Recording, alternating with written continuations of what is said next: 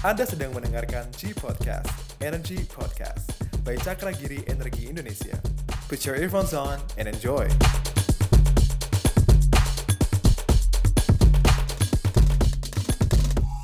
Selamat datang kawan energi entusias. Terima kasih sudah bergabung di G Podcast by Cakra Giri Energi Indonesia yang membahas isu-isu dan perkembangan energi dan lingkungan di Indonesia maupun global.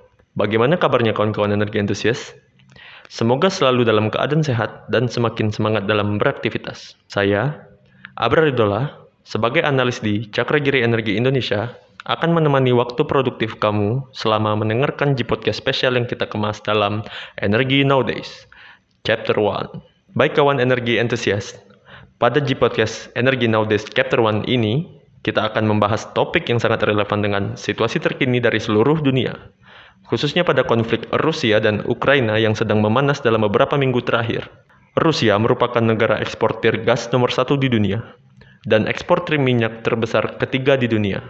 Peran Rusia dalam memasok komoditas energi di perdagangan internasional menjadi sorotan akhir-akhir ini dikarenakan konflik yang terjadi di Ukraina yang sudah berlangsung sejak 2014. Situasi kian memanas ketika invasi Rusia ke Ukraina mendapat kecaman dari sanksi ekonomi dan politik oleh NATO dan negara-negara lain di dunia.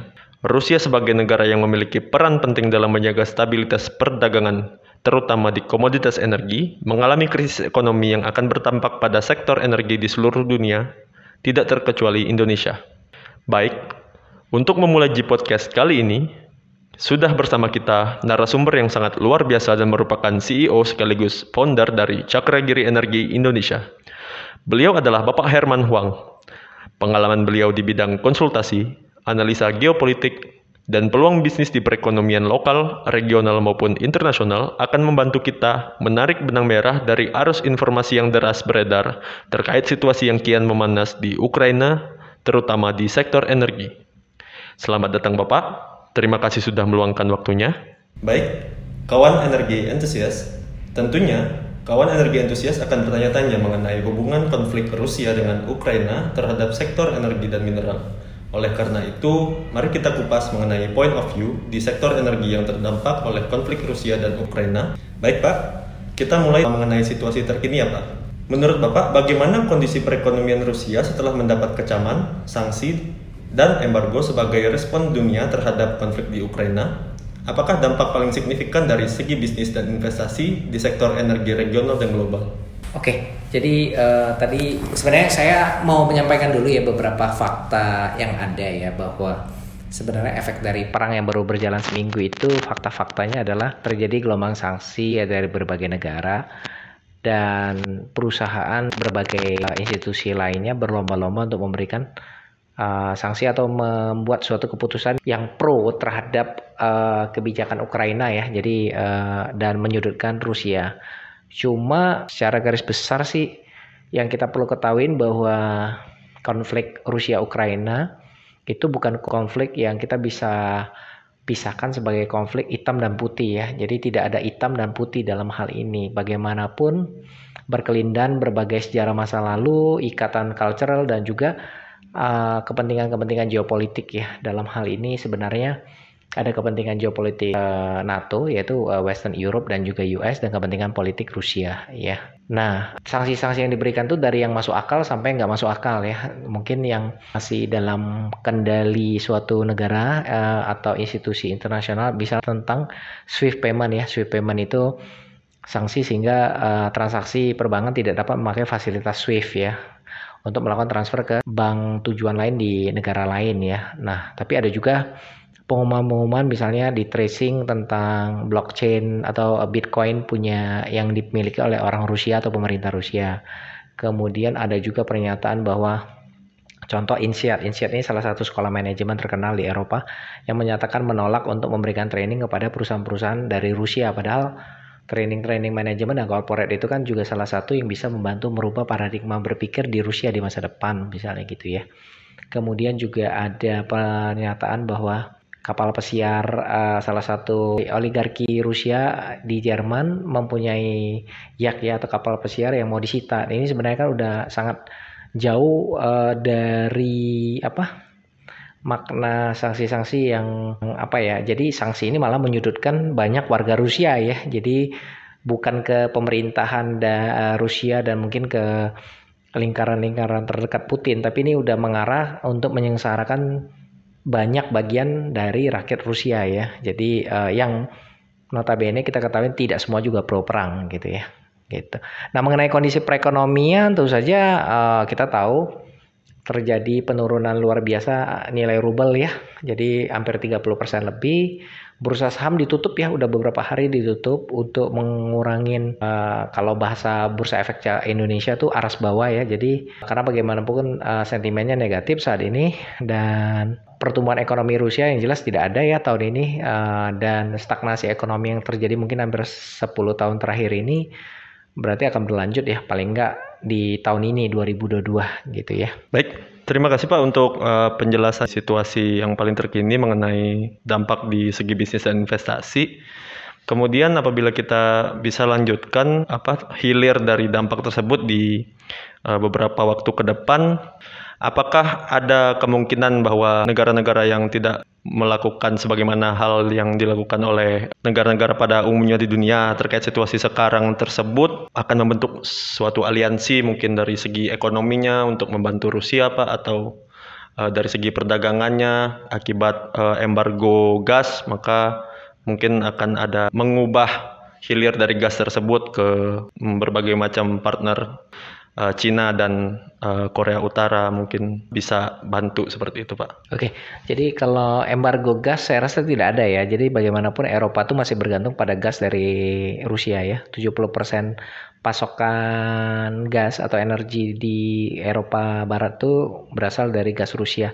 Perlu kita ketahui Rusia itu memproduksi uh, minyak ya 11 juta barel dan mayoritas tuh sekitar 6 juta barelnya diekspor ke luar negeri dan juga gas yang mayoritas diekspor ke uh, Eropa Barat dan saat ini terjadi pivoting di mana Rusia mulai uh, mempunyai banyak market gas itu di China ya dengan komitmen jangka panjang ya. Kalau kita ketahui komitmen jangka panjang itu pertama China juga memang perlu banyak energi dan China cukup neutral ya, uh, neutral dan friendly terhadap uh, Rusia ya.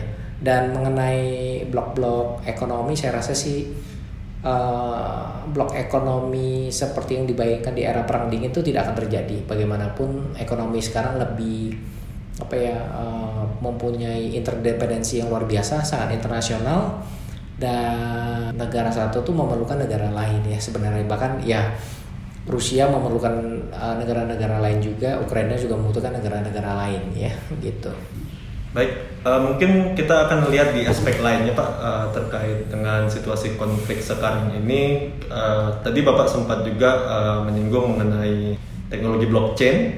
Mungkin Bapak uh, punya pemikiran mengenai pengaruh uh, digital tools dan sosial media dengan teknologinya yang semakin matang Pak terhadap propaganda mungkin dan strategi serta diplomasi pada konflik modern sebagaimana yang terjadi di Ukraina sekarang oh, yang mengenai ini ya pengaruh digital itu dan sosial media ya.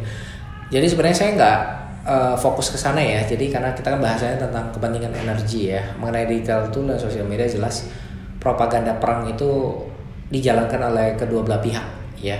Dan yang namanya perang ya sebenarnya bagaimanapun tujuannya kan untuk menang sehingga propagandanya pasti terkait agresivitas dan juga hate, hate speech ya ke pihak lawan dan itu masing-masing pihak juga melakukannya ya. Jadi dalam hal ini saya rasa saya nggak akan terlalu banyak komen gitu ya. Baik pak.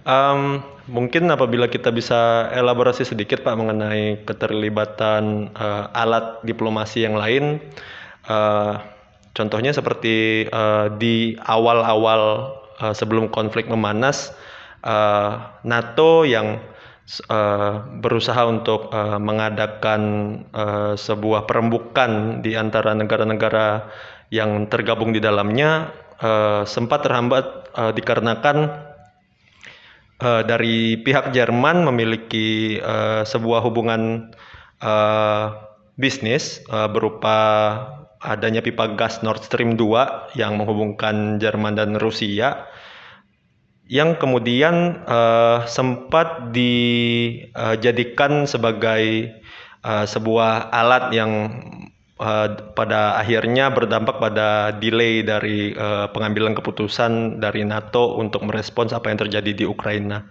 Apakah uh, hal-hal seperti ini, komoditas energi seperti ini lazim menjadi alat diplomasi dalam konflik antar negara, Pak? Ya, namanya energi kan sebenarnya uh, merupakan salah satu energi itu kan diperlukan ya untuk semua aktivitas mau itu perekonomian mau itu untuk pertahanan dan lain sebagainya. Dan energi itu bisa menjadi suatu, salah satu aset diplomasi juga ya.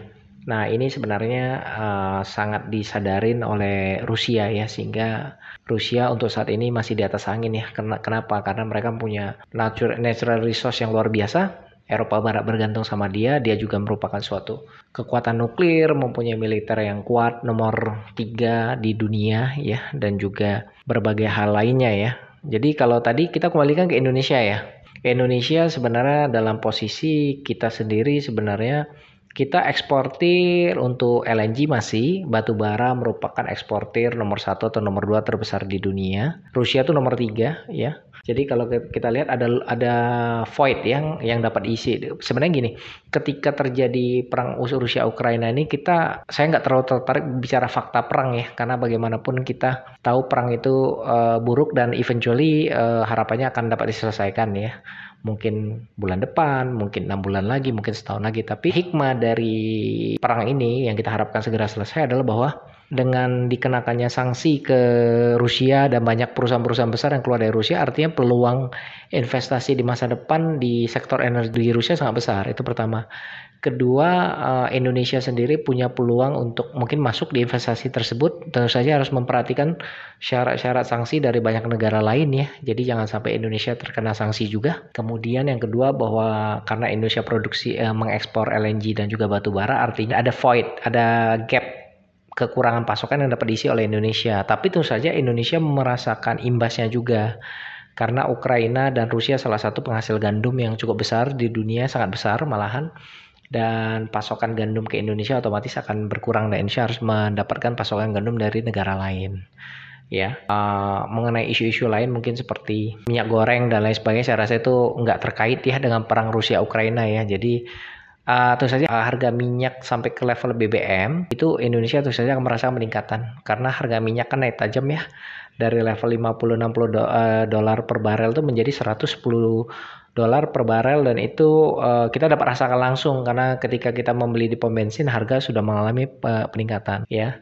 Dan paradigma paradigma ketahanan energi di banyak negara itu mulai berubah khususnya di Eropa ya. Contoh Jerman ya. Jerman tentu saja menjadi sangat khawatir bahwa Rusia itu mungkin di masa depan dapat menjadikan energi itu sebagai salah satu tool untuk bargaining ya mungkin pasokan gasnya dimatikan dan lain sebagainya oleh karena itu Jerman tentu saja uh, mulai akan melakukan banyak perubahan paradigma di bidang energi bahkan di pertahanan. Jadi kalau kita lihat Jerman menaikkan budget pertahanannya cukup besar ya, uh, sekitar 100 billion ya, euro selama 10 tahun. Jadi itu yaitu peningkatannya bukan angka total budget pertahanannya.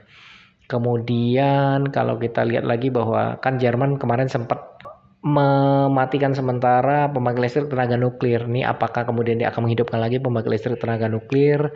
Kemudian apakah Jerman kemudian akan mempersenjatai diri dengan tenaga-tenaga nuklir ya malahan menjadi nuklir country karena di Eropa itu nuklir country saat ini masih terbatas ya di Rusia, Inggris dan Perancis ya dan kalau yang dekat sana lagi ya mungkin ada Israel, kemudian Amerika Serikat, China, hmm, Korea Utara, Iran, eh, negara-negara yang mempunyai uh, senjata nuklir ya. Hmm. Baik dari konflik yang sedang terjadi sekarang, uh, apabila kita balik ke beberapa waktu yang lalu, kita sudah menandatangani berbagai macam kesepakatan terkait National Determined Contribution untuk mengurangi pemakaian energi fosil, Pak.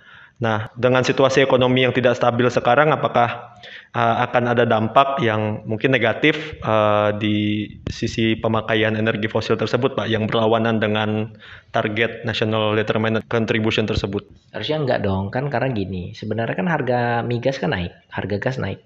Itu menjadi justru uh, enabling factor untuk renewable energy menjadi lebih ekonomis karena harga minyak 110 dolar per barel itu renewable dapat berkompetisi dengan baik dan itu akan driven pertumbuhan atau transisi itu menjadi lebih cepat. Karena yang kedua juga tentu saja dari sisi ketahanan energi ya banyak negara Eropa, banyak negara-negara yang tidak kaya energi membutuhkan energi yang lebih apa ya tidak bergantung pada ekspor dari negara-negara yang mereka anggap kurang reliable justru akan mempercepat ya Sebelumnya terima kasih kepada Bapak Herman atas insight-nya mengenai situasi konflik antara Rusia dan Ukraina dan dampaknya terhadap komoditas energi dan mineral di perdagangan internasional.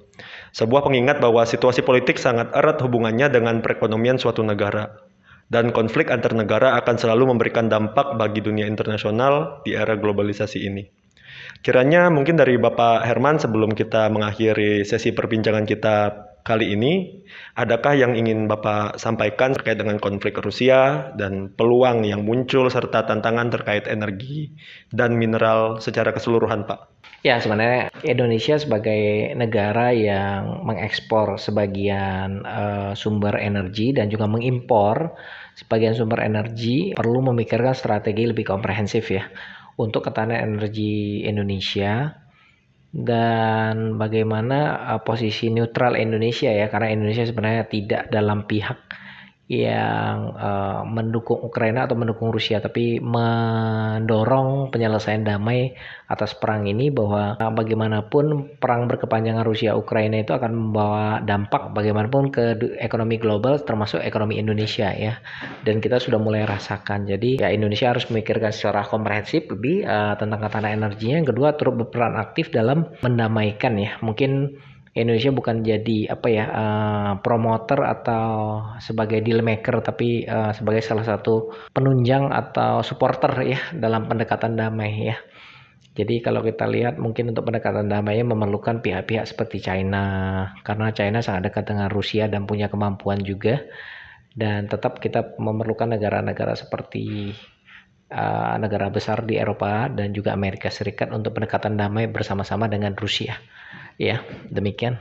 Baik, terima kasih Bapak. Ya. Berakhir sudah perjumpaan kita pada G Podcast kali ini. Tapi tenang saja, kita akan kembali dalam G Podcast Energi Nowadays Chapter 2 by Cakragiri Energi Indonesia selanjutnya. Terus berkarya, wujudkan energi bersih. Trusted Green Energy Solutions bersama Cakragiri Energi Indonesia.